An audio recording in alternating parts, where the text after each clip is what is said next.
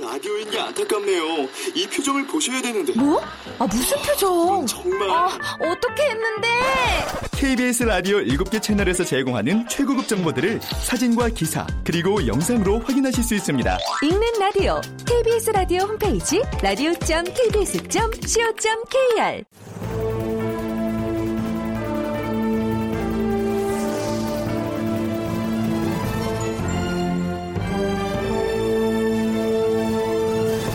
다큐멘터리 역사를 찾아서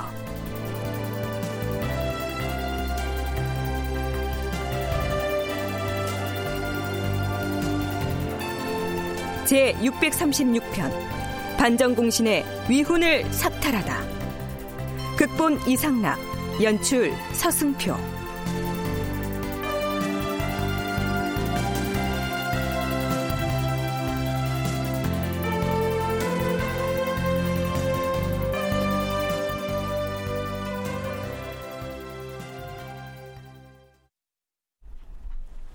여러분 안녕하십니까? 역사를 찾아서의 김석환입니다. 서기 천오백십구 년은 제위 십사 년째를 맞이했던 중종에게도, 그리고 이 무렵 사림 세력을 이끌고 무서운 기세로 정치 개혁을 추진해오던 조광조에게도 대단히 중요한 한 해로 역사에 기록되고 있습니다. 그동안 우리가 살펴본 대로 조광조의 살인파는 중종 제위 십 년 이후로 국왕인 중종을 압박해가면서 성리학적 통치 윤리를 전면에 내세워서 정치사회적으로 매우 민감한 개혁작업을 무리하다 싶을 정도로 추진해왔습니다. 폐위된 중종의 비 신씨에 대한 복위 문제, 또 단종의 비였던 소릉의 복권 논란, 그리고 이후로 이어진 소격서 폐지 논란과 현량과 시행을 둘러싼 논쟁이 이르기까지 훈구 세력과 사림 세력이 치열하게 세력 경쟁을 벌여왔는데요. 적어도 이때까지는 조광조가 이끄는 사림 세력이 전국을 주도해왔다고 할 수 있습니다. 그런데 중종 십사 년 말에 이르러 조광조는 중종 반정으로 기득권을 누리고 있던 훈구 세력에게 치명타를 가하겠다고 작심하고 드디어 공격을 개시합니다. 조광조의 상소문 일부를 인용하면 이렇습니다. 주상전하, 전국공신을 책정했던 그 일은 이미 세월이 오래 지났사옵니다. 그러나 공신에 참여한 자들 중에는 폐주 연산의 총애를 받던 자들이 많사옵니다. 물론 폐주의 총신이라 하더라도 반정거사 때 공을 세운 사람이라면 그 훈공은 마땅히 기록되어야 하겠으나, 공이 없는 자들이 공신으로서 호사를 누리고 있다면 이는 바로잡아야 하옵니다. 대저 나라에서 공신을 너무 중하게 대접하면 바로 그 공을 탐내어서 이를 탐하고 임금을 죽이고 나라를 빼앗는 일들이 모두 여기에서 비롯되는 것이오니, 임금이 나라를 잘 다스리려면 먼저 이의 근원을 막아야 하옵니다. 당초에 성희안은 공신 책정을 그렇게 하지 않으려고 하였으나 간신 유자광을 비롯한 소인배들이 자신의 자제들과 친인척을 위하려고 훈공을 남발했던 것이옵니다. 먼저 이 등 공신과 삼 등 공신 중에서 고쳐야 할 자들의 면면을 알으면 이러하옵니다. 잘못된 훈공을 바로잡아야 한다고 조광조가 본보기로 거명한 사람들을 보면 이 등 공신 중에서 유순, 이효성, 이계, 이활, 이계남, 구수영, 김수동 등이었으며, 삼 등은 송일, 강혼, 한순, 이손, 정미수, 박건, 김수경, 융탕로, 신준 등이었다. 사 등 공신으로 훈적에 오른 자들이 오십여 명에 이르렀는데, 조광조는 이들 모두가 아무런 공을 세운 적이 없는데도 함부로 기록된 자들이니 모두 삭탈해야 한다고 말했다. 조광조는 상소문의 마지막에 이렇게 덧붙이고 있습니다. 주상전하, 전하께서 신의 면대를 허가하시면 공신 개정에 대한 신의 생각을 죄다 아랠 수 있사옵니다. 공신 세력에 대한 사림의 불만의 본질이 뭐냐면은 너네가 군대를 몰고 돌아가서 무력으로 무장하고 궁궐에 들어가서 폭군 연산군을 제거한 건 뭐 잘한 것이지만은 너희들의 행위가 그나마 인정받는 이유는 너희가 잘했기 때문이 아니고 너희가 제거한 연산군이 워낙 나빴기 때문이라는 것이죠. 그러면 너희는 스스로 이제는 폭정의 시대를 뿌리 뽑고자 했으면 너네가 올바로 솔선수범하면서 수기치인하면서 유교적 정치를 해야 하는데 가장 첫 첫 번째 발생했던 조치가 공신 책봉인데 공신 책봉 과정부터 공정하게 하지 않고 전부 사리 사역을 끼고 지금으로 말하면 뭐 줄줄이 비선 다 껴가지고 엉뚱한 놈 갖다 앉혀놓고 권력을 휘두르고 토지를 무상으로 지급받고 세수까지 하고 이런 식으로 하는 것은 유교적 정치 원리에 맞지 않는다는 겁니다. 서강대 계승범 교수의 얘기 들어봤는데요. 반정이 성공하고 난 뒤 중종을 국왕으로 옹립한 박원종 등 이른바 반정 주도 세력이 얼마나 무리하고도 또 방대하게 공신 책봉을 남발했는지는 우리가 이미 짚어본 바가 있습니다. 그런데 이 시기는 중종 반정이 일어난 지 십사 년이나 지난 시점입니다. 조광조를 포함한 사림 세력은 왜 이 시기에 이르러서야 공신 문제를 들고 나왔을까요? 연세대 한국학연구원 윤훈표 연구원의 얘기 들어보시죠. 올바르지 못한 방법으로 이제 부당하게 권력가에 기대해가지고 출세하고 특권을 누리는 세력 이런 것에 대한 어떤 제거가 반드시 포함되어야 합니다. 과거에 이제 흔별히 많은 인물들 이 가문들을 갖다가 제거하지 않는다면 개혁적 정치의 성과를 갖다가 기대하기가 어렵죠. 왜냐하면 그들이 계속 저항을 하게 되니까. 다시 말해서 그 인적 청산 작업이 제대로 수용되지 않는다면 어, 아무런 많은 개혁 정책을 내놔도 그저 어떤 실질적인 성과를 거두기가 굉장히 그 어렵다라고 하는 것, 그런 것이 이제 이 시점에 있어서의 조광조를 필두로 한 개혁파들의 입장이었습니다. 다시 말해서 자기네들이 많은 개혁 정책을 내놓았는데 가시적인 성과가 그렇게 크지 못합니다. 이게 왜 그럴까? 자, 윤훈표 연구원의 얘기를 기초로 가상을 해보자면 이 무렵 조광조는 측근 사림들과 이러한 의논을 했을 가능성이 있습니다.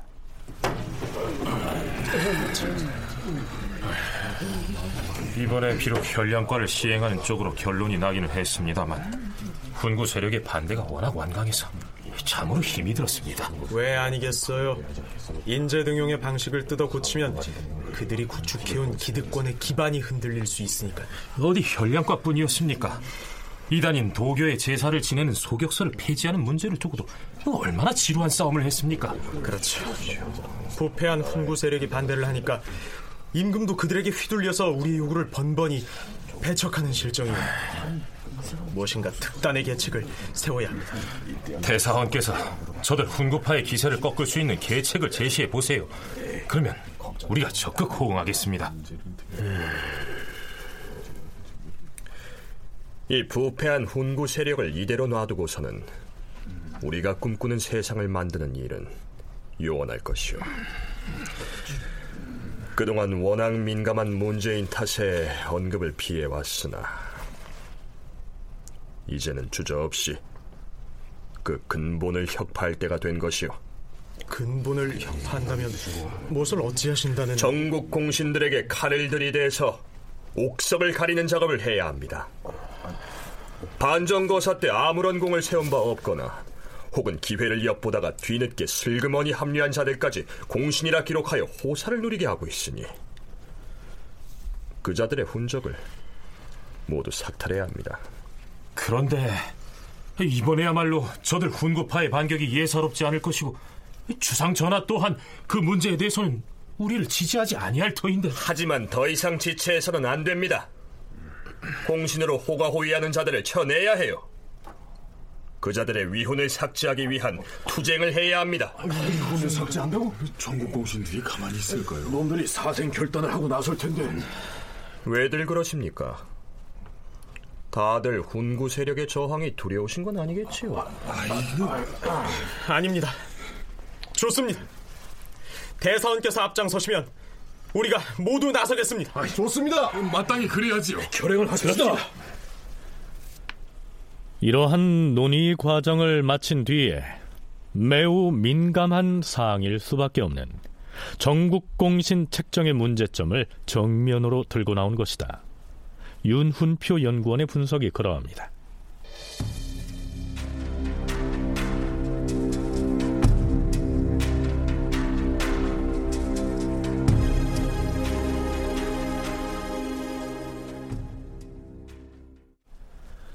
앞에서 사헌부 대사헌 조광조가 대간을 대표해서 상소를 올리면서 전하께서 신의 면대를 허가하시면 공신 개정에 대한 생각을 모두 아뢰겠다라고 했습니다. 말하자면 상소를 올린 것은 신하가 문서로서 왕에게 보고를 한 것, 즉 서계를 한 것이죠. 요즘식으로 표현을 하자면 국왕에게 일단 서면 보고를 한 셈인데요. 조광조는 상소문에서 자세한 내용은 대면 보고로 아뢰고 싶다 이렇게 말하고 있습니다. 자, 그렇다면 중종은 조광조 등 대간의 제안에 대해서 어떤 반응을 보일까요? 이처럼 국가적으로 중대한 일을 어찌 직접 듣지 아니할 수 있겠는가. 지체할 것이 없다. 과인이 당장 사정전으로 가서 그들을 면대하여 얘기를 들을 것이니 대간 전원을 사정전에 입대하게 하라.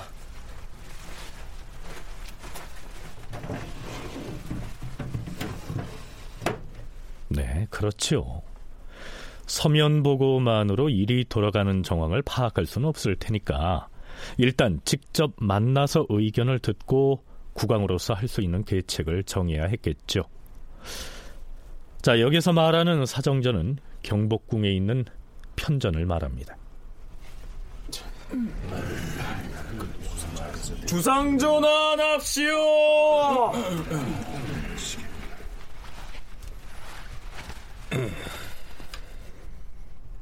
대간에서 올린 상소문은 잘 읽었도다.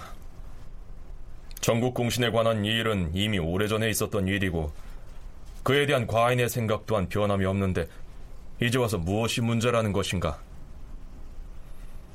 공신을 개정하자고 상소를 할 때에는 양사에서 미리 논의를 했을 것이니 어디 그 취지를 한번 설명해보라. 자, 이제부터 대사헌 조광조를 필두로 해서 사헌부와 사관원의 간관들이 차례로 나서서 중종을 향해 공신 책정이 잘못됐다는 취지의 강성 발언들을 쏟아놓습니다. 주상전하, 전국 공신 책정은 이미 십 년이 지난 오래된 일이지만 허위가 많았사옵니다. 당시 공신 정하는 일에 조금이라도 관계했던 사람들 중에서 성희안은 물론 큰 공을 세우긴 했으나 칭찬할 것이 별로 없는 인물입니다. 박원종은 그 성품이 매우 순직한 사람이옵니다. 그런데 공신의 기록을 유자왕이 홀로 도맡아서 좌지우지하면서 심히 외람하였던 것이 사실이옵니다. 유자광은 자신의 자제를 공신록에 올리려고 먼저 아무 공도 없는 성희안과 유순정의 자제를 먼저 기록하여 싸웁니다. 전하, 사람은 누구나 부귀를 꾀하는 마음이 있는데 이의 근원이 크게 열렸으니 오늘날에 바로 이 이의 근원을 분명히 끊지 않으면 누구인들 부귀를 꾀하려는 마음을 갖지 않겠사옵니까? 지금 결단을 내리지 아니하시면 뒤에는 개정할 수 있는 날이 없을 것이옵니다. 전하, 지금 뜻 있는 선비들이 모두 잘못 책정된 이 공신들 때문에 마음이 불쾌하여 늘 의분을 품고 있사옵니다. 자신은 일 등 공신이 되고 그의 자제는 모두 다 사 등 공신에 기록되었으니 여기서도 그 허위를 알 수 있사옵니다. 심지어는 그들의 사돈내 팔촌까지 다 공신이 되었으니 이것은 매우 잘못된 것이옵니다. 예전 조종조의 공신은 이렇게 정하지 아니하였사옵니다. 주상전하, 이처럼 허위로 기록된 자들이 스스로 공신이라 칭하여 사별동맹을 하고 천지신명에게 고하였으니 이처럼 심한 기망이 어디 있겠사옵니까? 강혼이라는 자는 지극히 간사한 사람인데 문장 실력 하나로 세상에 빌붙어 싸웁니다. 유수는 반정거사가 일어났을 때 어찌할 바를 모르고 멀리서 우왕좌왕했던 꼴 때문에 이제껏 사람들이 다 비웃고 있사옵니다. 구수영은 죽음을 당해도 모자랄 판인데 오히려 공을 누릴 수 있었으니 이는 또 무슨 까닭이옵니까? 권균을 비롯한 무리는 그날 밤 도성 문 밖에 어슬렁거리고 있었는데도 공신이 되었사옵니다. 이것을 어찌하시겠사옵니까? 전하께서 지금 쾌히 결단을 내리지 못하시면 장차 이런 일을 어떻게 중지할 수 있겠사옵니까? 드디어 조광조가 구체적으로 공신들의 이름을 거명하면서 공신록을 다시 기록해야 한다고 주장합니다. 조광조의 발언 중에 허위로 기록된 자들이 스스로 공신이라고 해서 사별동맹을 했다, 이런 표현이 나오는데요, 사별동맹은 공신 책봉을 받은 사람들이 국왕에게 충성을 맹세하고 천지신명에게 제사를 지내는 의식으로서 다른 말로는 공신회맹제라고도 합니다. 공신회맹제란 조선시대에 공신을 놓고 난 뒤 구리쟁반에 담은 짐승의 피를 나누어 마시며 충성을 맹세하던 의식을 일컫는다. 조선에서 이 제도가 최초로 실시된 것은 정종 즉위년 때였다. 제일 차 왕자의 난에 공을 세운 이강군 방이 등 이십구 명을 정사공신으로 책록하고 회맹제를 지낸 뒤에 경복궁 긍정전에서 연회를 베풀었던 데에서 비롯되었다. 충성을 맹세하는 표시로서 희생물인 짐승의 피를 나누어 마시고 입술을 벌겋게 물들였다 라고 했는데요, 마시지는 않고 입술에 피를 바르기만 했을 것이라는 의견도 있습니다. 어쨌거나 조광조는 이렇다 할 공적이 없는 사람들이 공신이라고 칭하고 사별동맹 의식에까지 참여를 했으니 이것이야말로 왕실을 기망한 것이다, 이렇게 공격하고 나선 것이죠. 그럼에도 불구하고 중종반정의 상징적 인물이었던 박원종에 대해서는 순직한 사람이다, 이렇게 일단 긍정적으로 평가하고 있는 점이 눈에 띕니다. 윤훈표 연구원의 얘기 들어보시죠. 박원종에 대한 공격은 매우 위험하니까 그럼 시범 케이스 누가 좋으냐, 전국공신 가운데 문제가 많은 인물들, 요 사람들에 대한 어떤 타켓을 이제 그 정하는데, 그거는 뭐 정치공학적으로 대단히 기본적이고 중요한 일입니다.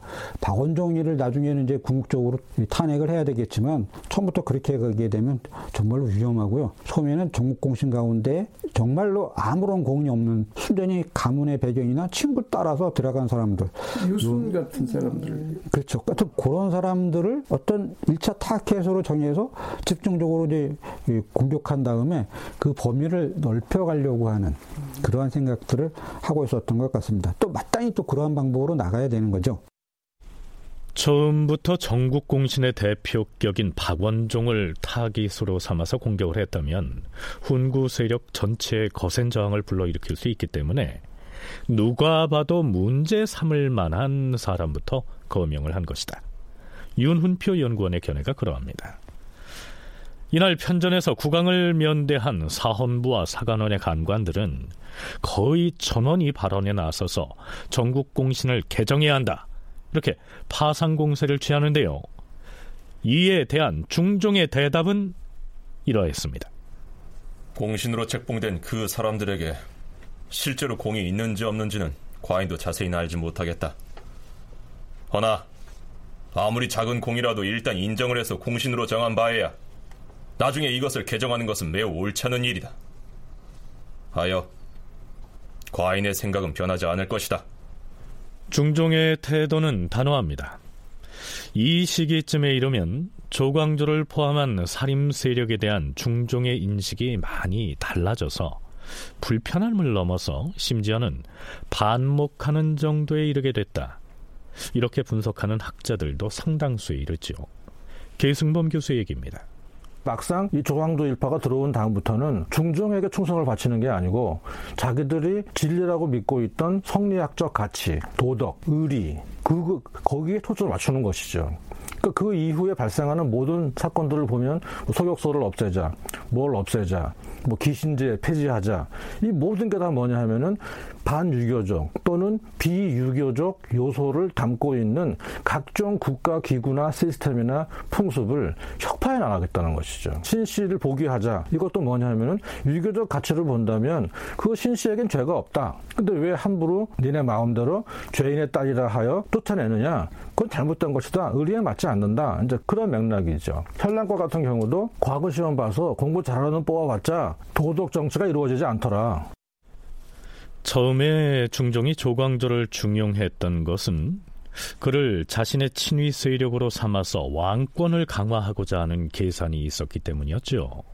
그런데 정작 조광조와 사림 세력은 국왕에 충성을 바치는 것이 아니고 자신들이 지향하는 성리학적 가치만을 금과 옥조로 삼아서 모든 제도 또 풍습을 혁파하는 일에만 매진하고 있었기 때문에 이때쯤 되면 중종이 사림 세력의 개혁 공세에 대해서 염증을 느끼고 있었을 것이란 분석입니다.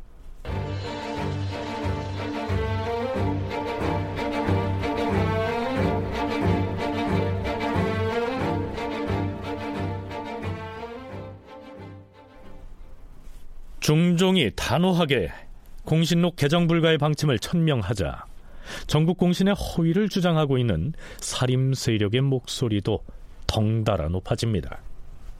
전하, 전국 공신을 정하는 일에 참여하였던 성희안도 그것이 허위라는 사실을 알았기에 뒷날 스스로 뉘우쳤다고 하옵니다.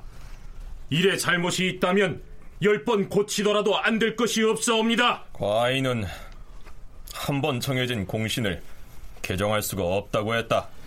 그때 뇌물을 쓰거나 혹은 울면서 간청하여 공신이 된 자들이 많으니 이것은 매우 부끄러운 일이옵니다. 유순정과 성희안 등이 유자광의 술수에 빠졌던 것이옵니다. 공신 중에는 환관도 포함되었사온데 환관에게 공이 있다면 그저 상만 내려야 하는 것인데 녹공에 참여시켰으니 이 또한 옳지 않사옵니다. 신 조광조가 다시 아뢰옵니다. 공신 중에서 김감, 유순, 강혼, 구수영 등으로 말하자면 이들은 모두 폐주 연산 때 임금을 음란한 길로 인도하고 또한 아첨하여서 총애를 얻은 자들이옵니다. 민효증은 사람이 못되고 간사함으로 오히려 중벌에 처해져야 할 터인데도 도리어 공신이 되었으니 지극히 마음이 아프옵니다. 유홍은 유순정의 아들로서 반정거사가 있던 때에 향시에 응시하러 가 있었는데도 갑자기 녹궁에 포함되었고, 성율이라는 자는 겨우 열일곱 살인데도 훈적에 올랐으니 이것은 더욱 통탄할 일이옵니다. 전하, 공신 개정하는 일을 전하께서 독단으로 처리하시도록 추청하는 것은 아니옵니다. 조정 대신들에게 물어서 처리하시옵소서. 그대들이 아무리 개정을 말하여도 공신 개정은 없을 것이다. 연산군의 특권 가운데 다수가 전국 공신에 책봉되었다는 점인데요. 특히 이제 유자광 등은 잘 아시다시피 연산군의 측근 노릇을 하다가 갑자기 배반한 사람입니다. 그 사람은 배반을 여러 차례 한 사람인데요. 그렇게 갑자기 배반하면서 이제 그들의 농간으로 그와 유수한 부류의 인물들이 다수 참여했다는 겁니다. 그래서 이들을 일 차 석훈, 즉 공신 명단에서 배제시켜야 한다. 그렇게 이제 타겟을 정했습니다. 이건 아주 그 중요한 일이죠. 그럼 뭐 확실한 증거가 있으니까요. 이 다음으로 중종 반정 당시에 직접적으로 공을 세운 적도 없는데 반정군으로 참여하지도 않았는데 순전히 가족, 친지, 친구들이라는 이유로 책봉된 자들이 많다는 겁니다. 이들은 주로 이제 낮은 사 등급 이하에 다수 포함되어 있는데요. 중종이 요지부동으로 공신개정 불가 방침을 되풀이하자 사헌부와 사간원뿐만 아니라 다른 기관의 사림들까지도 조광조의 주장에 찬동을 하고 나섭니다. 승정원의 승지 박훈이 나서서 전하, 이미 국론이 오랫동안 쌓일 대로 쌓여서 공신개정의 안이 발의된 것이오니 주저에서는 안이 되옵니다. 이렇게 간하였으며 이어서 홍문관의 관원들이 의논을 하여 공론을 모은 뒤에 공신에 관한 일을 임금에게 간하였으나 임금이 받아들이지 않았다. 또다시 승정원이 나서서 공론에 따를 것을 주청하였으며 그 뒤로 대강과 홍문관이 일곱 번이나 아뢰었으나 윤허하지 않았다. 공신을 개정하는 일이 그리 쉬운 일인 줄 아는가? 이는 매우 어려운 일이다. 예전에 이용이라는 사람을 공신록에서 삭고할 때도 대단히 어려운 과정을 겪었는데 대관에서 이 언급한 많은 사람들을 어떻게 공신록에서 뽑아내 바꿀 수 있단 말인가? 그건 아니 될 일이다. 그러자 대관이 모두 사직을 하고 물러가 버렸다. 임금이 대관을 불러 업무에 복귀하라고 명하였으나 대관이 그날 또다시 사직하였다. 홍문관이 또 의논을 모아서 공론에 따르기를 청하고 임금에게 차자를 올렸으나 윤허하지 않았다. 자, 이렇게 공신 개정을 둘러싼 대치 상황은 이어집니다. 여기에서 한 가지 생각해볼 점이 있습니다. 조광조가 사헌부의 장관인 대사원의 직분을 갖고 있었기 때문에 사헌부와 또 사간원의 간관들이 그를 지지한 것이야 자연스럽다고 하겠는데요. 홍문관도 내부 논의를 거쳐서 조광조와 같은 목소리를 내고 있고 심지어는 어명출납을 담당하는 승정원마저도 조광조에게 합세합니다. 또한 조광조는 중종을 향해서 의정부 대신들과 의논해서 결정하라 이렇게 주청을 하는데요. 바꿔 말하면 의정부의 정승들마저도 공신 개정을 주장하는 자신들의 주장에 반대하지 못할 것이다. 이런 자신감을 내보이고 있는 것이죠. 그렇다면 그 사이에 조광조의 세력이 조정의 대세가 될 만큼 확대돼 있었다. 이렇게 해석해도 될까요? 계승범, 윤훈표 두 전공학자의 얘기 차례로 들어보시죠. 조광조는 성리학적 원리 원칙 그대로 하고자 하는 사람이었는데 그 주장이 잘 먹혀 들어갈 수밖에 없는 이유는 성종 때까지 괜찮았다가 연산군 십이 년간 이 한양뿐만이 아니라 조선 사람들은 그 폭정을 다 경험을 했어요. 그런데 다행히 이제 반정이 일어나가지고 아, 새 세상이 되었다. 그러면 이제 어떻게 해야 합니까? 성종 때 그때 꽃을 피우기 시작했던 유교 정치의 원리로 돌아가야 하는 것이죠. 그러니까 조광조가 한 얘기가 주로 그런 얘기입니다. 돌아가자. 그런데 그러다 보니까 공신 세력을 중심으로 해서 무조건 유교 정치로만 돌아가가지고는 기득권을 상실할 수 있는 그런 반대 세력이 반드시 존재할 수밖에 없는 것이죠. 근데 그들은 똘똘 뭉쳐있죠. 근데 조광조를 지지하는 사람들은 똘똘 뭉쳤다기보다는 외연이 느슨하게 넓다고 볼 수 있는 것이죠. 그럴 수밖에 없는 게 조광조가 하는 말이 당시 사람들 마음에 어필할 수가 있는 겁니다. 그들이 내세우는 이념에 동조하는 세력들이 크게 늘었다고 보아야 합니다. 그러니까 조광조를 지지하는 게 아니라 조광조들이 내세우는 이념, 이것이 굉장히 중요하다라고 당시 사람들은 생각했던 거죠. 왜냐하면 이 시점이 조선이 건국된 지 약 백 년이 지난 때였습니다. 조선은 이제 처음부터 숭유억부를 이제 국시로 내걸어가지고 그로 인해서 불교 대신 이제 유교가 굉장히 중요한 위치를 점하게 됐는데요. 따라서 급진 개혁파들이 제시하는 정치적인 슬로건, 도학정치를 실현하자 이런 거에 찬동하는 사람들이 사회 전반에 걸쳐서 늘어날 수밖에 없었습니다. 이런 점이 아주 분명하게 그 해야 되는데요. 이 조광조 등의 인물에 대한 호불호, 그 사람을 좋아하거나 나쁘거나 이것은 이제 분명히 갈리는데 문제는 그들이 내걸었던 이념, 명분. 이, 이 명분 이것은 유자라면 동조할 수밖에 없는 풍토가 이미 마련되어 있었습니다. 그러니까 이 시기 조광조의 의견을 쫓는 조정관리들이 대세를 이뤘다고 해서 조광조에게 뭐 조직화된 어떤 세력이 존재한 것은 아니었고 다만 조광조가 성리학적 원리 원칙을 주장하면서 정치 개혁을 밀고 나갔기 때문에 당시 유학의 선비였다면 명분상 그 누구도 조광조에게 반대를 할 수가 없어서 동조한 것이다. 이런 얘기입니다.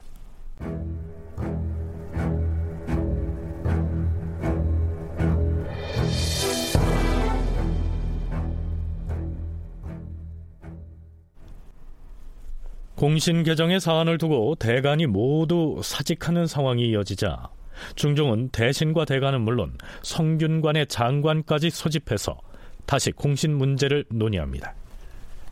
주상 전하, 성균관 대사성 김식이 아뢰옵니다. 이 일은 갑자기 발휘된 것이 아니옵니다. 공신 책정의 외람됨이 심하거니와 이로 인하여 무궁한 피해담이 있었던 것인데 이제야 개정을 발의한 까닭은 기회를 보기 위해서였사옵니다. 이번에 공신을 개정하면 이의 근원이 막아지고 나라의 맥이 길어질 것이오니 시기를 놓치지 않아야 하옵니다. 애당초에 조광조가 공신 개정을 주청하면서 내세웠던 논리가 이로울 리자의 그 이의 근원을 끊어야 한다 라고 했습니다. 바꾸어 말하면 어떻게든 공신록에 이름을 올리기만 하면 벼슬도 올라가고 호사를 누릴 수 있다고 믿어서 수단 방법을 가리지 않고 공신이 되려고 하는 것이니 심사를 엄격하게 해서 이해득실의 원천을 봉쇄해야 한다, 이렇게 주장을 했지요. 그런데 지금 성균관의 장관인 대사성 김식이 조광조가 말했던 그 명분을 그대로 내세우면서 이의 근원을 막아야 한다, 이렇게 발언하고 있는 것입니다. 김식에 이어서 다시 대사헌 조광조가 나섭니다. 설령 공신개정 문제에 제 생사가 좌우된다고 해도 신은 불만이 없사옵니다. 만일 신이 공신의 개정을 말했다 하여 극형이나 유배형을 내리시더라도 달게 여기겠사옵니다. 신이 이렇게까지 아뢰는 까닭은 이것이 실로 국가의 큰일이기 때문인데 대신들은 입을 다물고 한마디 말도 없으니 국가가 장차 무엇을 의지하겠사옵니까? 남고는 명색이 일품재상으로서 육경의 반열에 있음에도 나라의 일은 염려하지 않고 지금 영릉에 제사를 올리는 재관으로 차출되어 갔사옵니다. 요즘 조정에 변이 생긴 것을 보고 교묘히 피하였으니 그 마음 쓰는 것이 매우 간사하옵니다. 하... 남곤이 영릉에 가게 된 것이 과연 지금의 이 논란을 피하려고 그런 것이겠는가? 과인은 그렇게 말한 연유를 잘 모르겠도다. 이때 남곤은 세종의 능인 영릉에 제사를 주관하는 향사로 파견돼 있었는데요, 조광조는 그가 공신 개정과 같은 국가의 중대사를 일부러 회피한 것으로 비판하고 있습니다. 사실 남곤은 본래 사림파로서 김종직의 제자였고요, 조광조의 스승인 김굉필과는 동문이자 친한 사이였는데 곧 있게 될 김효사화에서 조광조의 죽음에 일조했다는 평을 받고 있는 그런 인물입니다. 자, 그건 그렇고요. 이 자리에서 중종은 모처럼 조광조를 향해서 불만 섞인 한마디를 토로합니다. 지금 방방을 해야 하는 실정임을 모르지 않을 것인데 만일 과인이 공신의 개정을 지금 들어준다면 부득이한 형편에 몰려서 하는 것이 될 것이다. 그대들은 어찌하여 이런 일들을 반드시 조정에 대례가 있을 때만 발휘하는 것인가? 방방이란 과거 시험의 합격자를 발표하는 행사를 말합니다. 이전에 이 조광조 등이 소격서 혁파를 집요하게 주장했을 때에도 마침 과거 시험을 앞두고 있었기 때문에 그때 중종은 국가 대사인 과거를 미룰 수가 없어서 어쩔 수 없이 조광조 등의 주청을 받아들인다 라고 했었는데요. 그런데 이번에도 과거시험 합격자 발표를 앞둔 시점에 또다시 공신 개정을 주장하면서 대간이 사직하는 상황까지 몰아가자 왜 너희들은 국가의 중요한 의례, 즉 대례가 있을 때에만 이러한 문제를 들고 나오느냐, 이렇게 불만을 터뜨린 것이죠. 그러자 조광조는 부복하면서, 즉 바닥에 엎드리면서 이렇게 말합니다. 주상 전하의 하교가 지당하옵니다. 신은 본디 이 문제를 조용히 논의하려고 생각하였는데 일이 마침 이렇게 되었사옵니다. 그러나 신이 전하를 핍박하려고 그런 것은 절대로 아니옵니다. 뭐 과인도 지금의 대간이 그렇다는 것이 아니다. 허나 조정 대례 때 그와 같은 일이 흔히 있으므로 과인이 그리 말한 것이다. 하오나 전하, 반정거사가 발발했을 때 영의정이었던 유순은 군사들이 모여있는 곳에 다다라서 두려움으로 다리를 부들부들 떨었사온데 나중에는 유순뿐만이 아니라 그의 아들까지도 공신에 참여하게 되었사옵니다. 이것을 두고 으뜸가는 공훈을 세웠다고 말할 수 있는 것이옵니까? 신은 이를 바로잡기를 가나다가 귀양을 가거나 목이 베이더라도 마음으로 달게 여기겠사옵니다. 속히 들어주시옵소서. 과인은 윤호하지 아니할 것이다. 한번 정해진 공신은 개정할 수가 없어.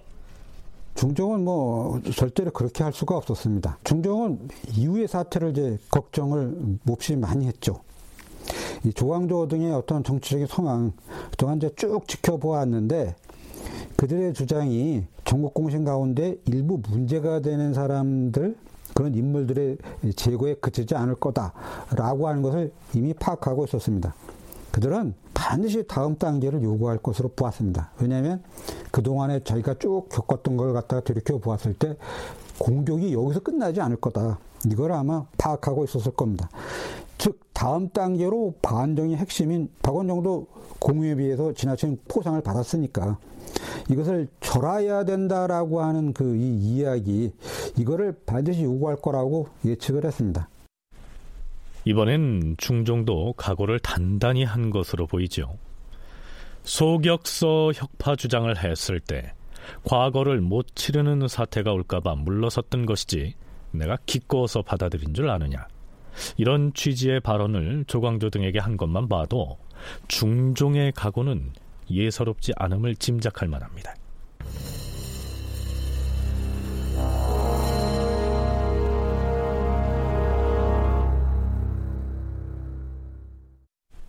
자, 국왕인 중종과 사림을 대표하는 조광조가 전국 공신의 개정 문제를 두고 팽팽하게 대립하는 상황이 계속되고 있는데요. 그동안 이 논쟁에서 비켜나 있었던 관리들이 있었지요. 삼정승을 포함한 의정부의 대신들이었습니다. 그런데 드디어 이들이 입을 엽니다. 중종 십사 년 십일월 이 일, 영의정 정광필, 우의정 안당, 좌찬성 이장군 등이 공신의 일에 관해 아뢰었다. 주상전하, 전국 공신은 이미 사별동맹까지 하였으니 이제 와서 이것을 개정할 수는 없을 것이옵니다. 하오나 대간이 이 문제를 발의하여 논한 지가 이미 오래됐고, 드디어는 양사의 간관들이 집단으로 사직하기에 이르렀사옵니다. 사등으로 책정된 공신들 중에서 그 자격을 두고 시끄럽게 논란이 일고 있는 자들만을 특별히 뽑아서 고치게 하시옵소서. 그리하시면 공론이 진정되고 조정도 안정이 될 것이옵니다. 하... 과인이 친료들을 모두 인견한 자리에서 이 문제를 논할 것이다. 당상관들을 모두 드리라.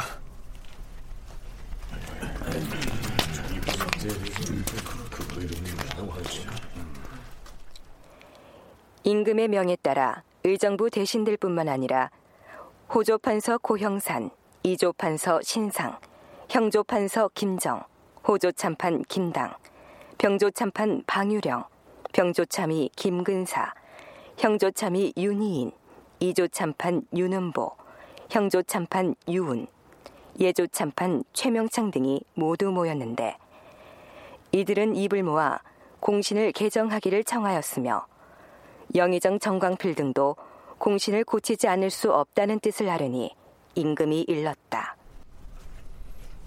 한번 책봉된 공신을 개정하는 것은 예전에는 없던 일이다. 다만 이과의 반역사건 때 책정했던 정남공신을 두고는 대소신료들이 그 잘못됨을 훤히 아는 일이었으므로 부득이 고쳤으나 지금 문제 삼고 있는 전국공신은 공신록에 기록된 지가 매우 오래 지났으니 이제 와서 고칠 수는 없는 것이다. 그리할라. 그러니까 중종이 대간을 제외한 당상관들을 모두 모이게 했던 것은 그 자리에서 공신을 개정할 뜻이 없으므로 확실히 명토박아 두려는 생각 때문이었던 것이죠. 국왕인 중종과 조광조의 사림 세력이 팽팽히 맞선 상태에서 대신들이 나서서 사등 공신 중에서 문제가 있는 몇 사람만 고치자, 이렇게 중재안을 제시했지만 중종은 이런 지하에 거절해버립니다. 그렇다면 중종 역시 애당초 전국 공신을 정할 때 터무니없는 사람들까지 마구잡이로 공신록에 올림으로써 공훈을 남발했다는 사실을 뻔히 알고 있을 텐데요. 왜 이처럼 공신록에 손을 댈 수 없다면서 완강하게 거부하고 있는 것일까요? 아마 그러니까 중종도 섣불리 그렇게 하자라고 하기에는 지금 중종의 한번 심리를 알아볼 필요가 있다고 봅니다. 좀 더 거슬러 올라가면 반정하는 그날 밤 십칠 세의 진성대군은 벌벌 떨면서 끌려 나와서 궁궐에 가서 왕위에 앉혀지죠. 우리는 지나니까 쉽게 알 수 있지만 당시 제가 진성대군이었다면 이거 혹시 형님께서 몰래 카메라 하는 거 아닌가? 나를 지금 테스트하는 거 아닌가? 상당히 불안했을 수 있고요. 즉위한 다음에도 전부 칼을 찬 공신 세력에 둘러싸였고 자기 조강지처 강제 이혼당하고 이런 게 중종의 심리에 뿌리를 이룬다고 봅니다. 지금 이 상태에 와서도 뭐냐? 그러니까 중종이 누굴 무서워하냐면은 이 공신 세력과 그 공신 세력의 하부 구조를 이루고 있는 무인 세력들을 무서워하고 있는 것 같아요. 중종 자신도 전국 공신이 남발됐다는 사실을 모르는 바가 아니지만 만일 조광조의 주장을 받아들여서 공신록을 대대적으로 뜯어 고친다면 반정거사에 참여했던 무인 세력이 반발을 살 것이고 그들이 연산군을 무력으로 몰아냈듯 자신도 그렇게 쫓아낼 수 있을 것이라는 두려움 때문에 공신록에 손을 대지 못하는 것이다. 계승범 교수의 견해가 그러합니다. 자, 그런데요. 윤훈표 연구원의 분석은 그와는 정반대입니다. 전국공신 그 김우중이 모반 사건에서 스스로 주장했듯이 전량과 출신들이 점차 전국공신들을 제거할 것이다. 즉 조광조와 같은 무리가 많아지게 되면 결국 전국공신들이 다 떨려나게 될 거고 그렇게 되면 자기를 그 내세웠던 사람들이 다 떠나게 되면 고립돼가지고 힘을 잃게 될 거다. 이거를 아마 그 중종은 뭐 아주 그 눈에 보이듯이 생각을 하고 있었을 겁니다. 즉 조광조가 그동안의 어떤 행태를 봐서 여기서 공격이 끝날 거라고 절대 생각하지 않았습니다. 그러면 그 다음 단계가 뭐가 될 건가 굉장히 두려웠죠. 따라서 조광조의 주장을 받아들일 수 없었습니다. 전국공신에 대한 위훈 삭제는 중종으로서는 절대 양보할 수 없는 그 카드였죠. 이것이 양자 사이에 아주 큰 갈등이 어떤 골이 되었던 겁니다. 중종이 반정에 참여했던 무인 세력이 두려워서 공신 개정의 엄두를 못 낸 것이 아니라 실제로는 조광조와 사림 세력을 두려워했을 것이란 얘기입니다.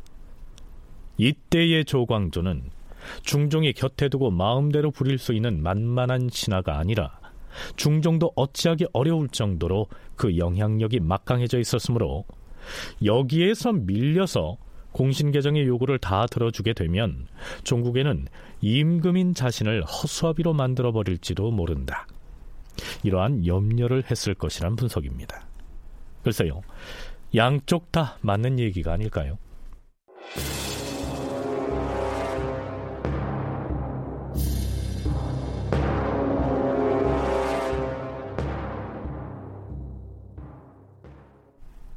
중종 십사 년 십일월 구일 승진은 전국공신의 명부를 작성하여 드리라 하였거늘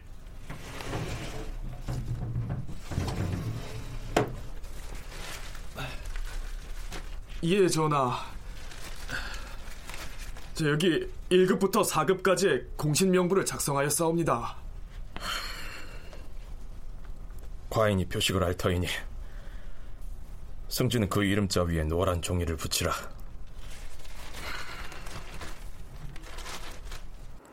임금이 공신들 중 유순, 김감, 구수영, 강혼, 정미수, 이손, 변준, 유홍, 성율, 이성언, 문치, 서경생, 김계공, 김숙손, 김은, 임원산, 권균, 김준손, 이곤 등의 이름자에다 황표를 붙여 내리고서 전교하였다.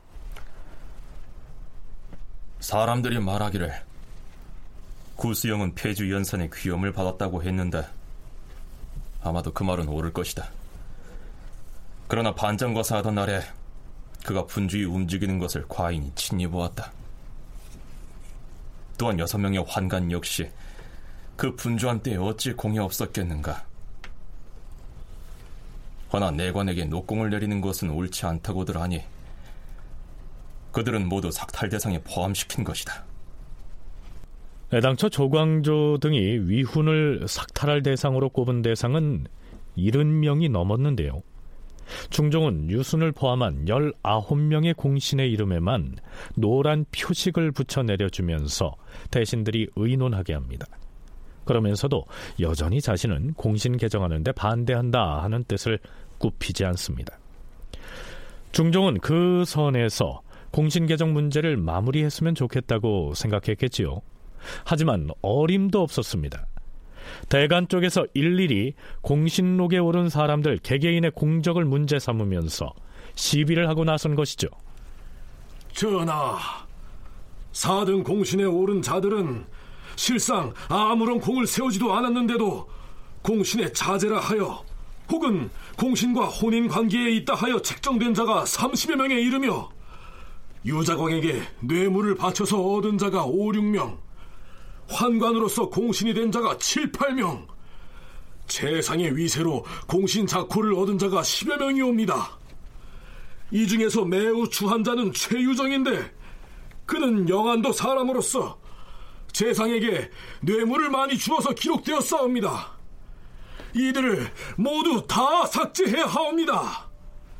대신들이 구차하게 누구누구는 그대로 둬야 한다고 은밀히 말하더라도 전하께서는 결코 따르지 마시옵소서. 영의정 정광필이 아뢰옵니다. 구수영, 정미수, 이손 등은 외간에서 많은 무리를 일으킨 자들이옵니다. 이미 폐주 연산의 조정에서 총애를 받았으면 연산군이 쫓겨난 뒤에 벌을 받았어야 할 터인데 섬기던 임금에게 등을 돌리고서 공신이 되었으니 이것은 막아야 하옵니다. 또한 변준, 변사검, 윤희평, 강윤희 등 네 명은 어떻게 해서 공신록에 올랐는지 그 까닭을 모르겠사옵니다. 또한 공신과 친부자간이라면 그래도 말이 되겠으나 사촌이나 육촌이 됐는데도 공신록에 대거 참여한 사람들이 있으니 이것은 개정해야 하옵니다. 가장의 나라의 큰일을 도모하자면 반드시 사전에 아들, 형제 등 피부치들과 서로 의논을 했을 것인데 그들도 거사를 위한 모의에 참여했다 봐야 하지 않겠는가. 신 조광조가 다시 아뢰옵니다. 가족끼리 미리 모의에 참여한 자라면 오히려 공이 있다고 하겠으나 그날 밤에 거사가 있다는 소문을 듣고 뒤늦게 가서 뒷자리에 따라와 붙은 자를 어찌 공이 있다 하겠사옵니까? 이것 참... 그렇다면 자격 없음이 뚜렷이 드러난 자들에 대해서는 노란표를 추가로 더 붙여 들여오도록 하라. 그러자 영의정 정광필은 대소신료들의 의논을 거쳐서 공신록에서 삭제할 대상자를 단자로 써서 보고합니다. 그 내용을 보면 중종이 황표를 부착해서 내려보낸 열아홉 명의 네 배가 넘는 일흔여섯 명에 달합니다. 특히 사등 공신들은 모두가 다 위훈을 삭탈당합니다. 자, 과연 중종이 이것을 받아들일까요? 중종 십사년 십일월 십일일 드디어 중종이 전국공신 개정에 대해 교재합니다.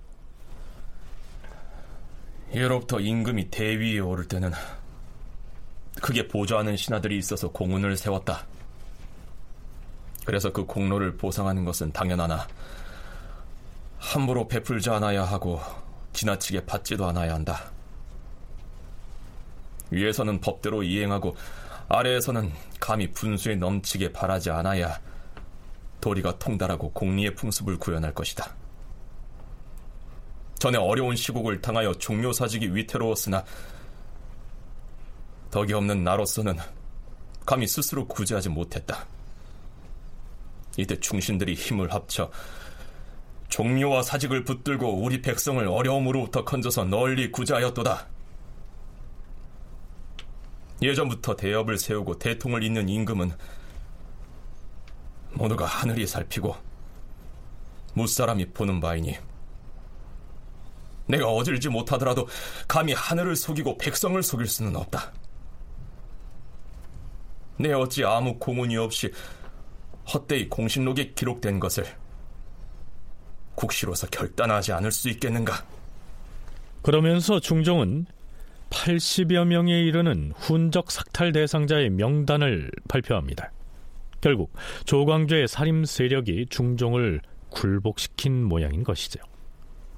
이어서 십일월 십이일에는 대간에서 위훈이 삭탈된 사람들의 훈궁을 인정받아서 받았던 이 재산을 몰수해야 한다는 상소가 올라오게 됩니다. 아, 미리 귀뜸을 하자면 이로부터 사흘 뒤인 십일월 십오일 밤에 문제의 그 기묘사화가 발발하고 조광조가 체포되게 됩니다. 기묘사화 그리고 그 발단 과정은 다음 시간에 자세히 살펴보겠는데요, 그 전에 조광조 등의 사림 세력이 무리하게 밀어붙였던 전국공신의 위훈 삭탈이 직접적인 원인 제공을 한 셈입니다. 그렇다면 조광조는 왜 이처럼 좌고우면하지 않고 임금인 중종과 훈구 세력을 극도로 압박해가면서 이러한 개혁을 추진해야만 했을까요? 여론의 힘을 믿고 이제 추진한 건데요. 그 사실상 뭐 조광조 등의 세력은 그 시절 조정에서 그렇게 크지 않았습니다. 그들은 어떤 종전의 정치 세력들과 달리 뭐 족당 등을 모아가지고 득세하려는 부류들이 아니었습니다. 그 대신 새로운 이제 슬로건을 그 제시했던 거죠. 도학정치라고 하는 아주 참신한 슬로건을 제시했습니다. 이거는 이제 여론을 조성해가지고 그에 동조하는 다수의 이제 이 유교를 신봉하는 관리들, 또 그들 갖다가 배출하는 가문들의 이제 후원을 얻어가지고 정치를 이제 하고자 했습니다. 따라서 순정하게 정치를 해야지만이 여론의 힘을 갖다가 얻어가지고 그들의 이제 동의를 받아서 목적을 이제 이룩할 수가 있었습니다. 여기서 뭐 중요한 게 정치 공학적으로 막 타협하고 눈치 보고 그러는 순간에 그들은 뭐 역풍을 맞아가지고 아무것도 할 수 없는 그런 집단들입니다. 만일 조광조 등이 우리가 살펴봤던 그 전방위에 걸친 정치개혁 조치들을 여론의 힘에 기대서 무리다 싶을 만치 밀어붙이지 않고 뭐 이런저런 사정을 봐가면서 주춤대고 계산하고 그랬더라면 훈구파의 공격을 받아서 이미 좌절됐을 것이다. 윤훈표 연구원의 견해가 이러한데요, 계승범 교수는 성리학 근본주의로 무장한 조광조의 무리한 개혁 조치들은 국왕인 중종으로서는 받아들이기 어려웠을 것이라는 견해를 피력합니다. 소격서, 혈량과 위훈 삭제, 이 일련의 과정을 겪는 한 일 년 정도 기간에는 아마 중종과 조광조의 그 관계에 상당히 의미 있는 균열이 가기 시작했던 것으로 보는 게 지금 학계의 뭐 통설이고, 저도 거기에 대해서는 적극 지지하는 편입니다.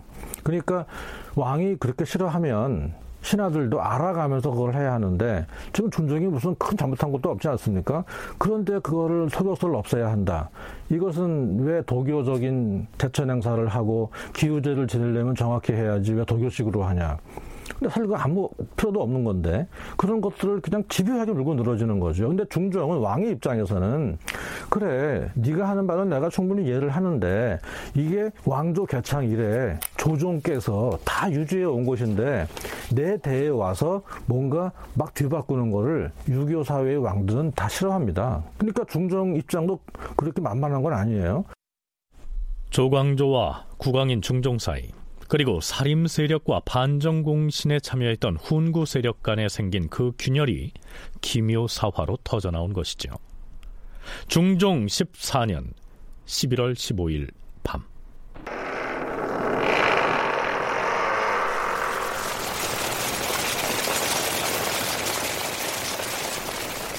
경복궁의 연추문이 열리고 병장기를 든 군졸들이 밀려들어와 편전을 애워쌉니다. 다큐멘터리 역사를 찾아서 다음 주 이 시간에 계속하겠습니다.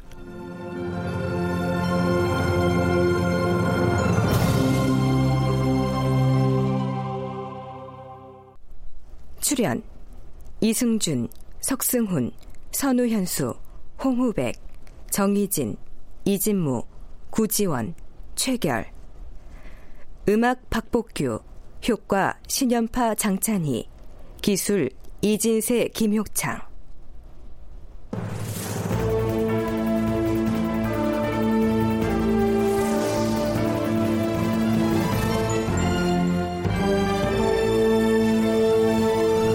다큐멘터리 역사를 찾아서 제육백삼십육편 반정공신의 위훈을 삭탈하다. 이상락 극본, 서승표 연출로 보내드렸습니다.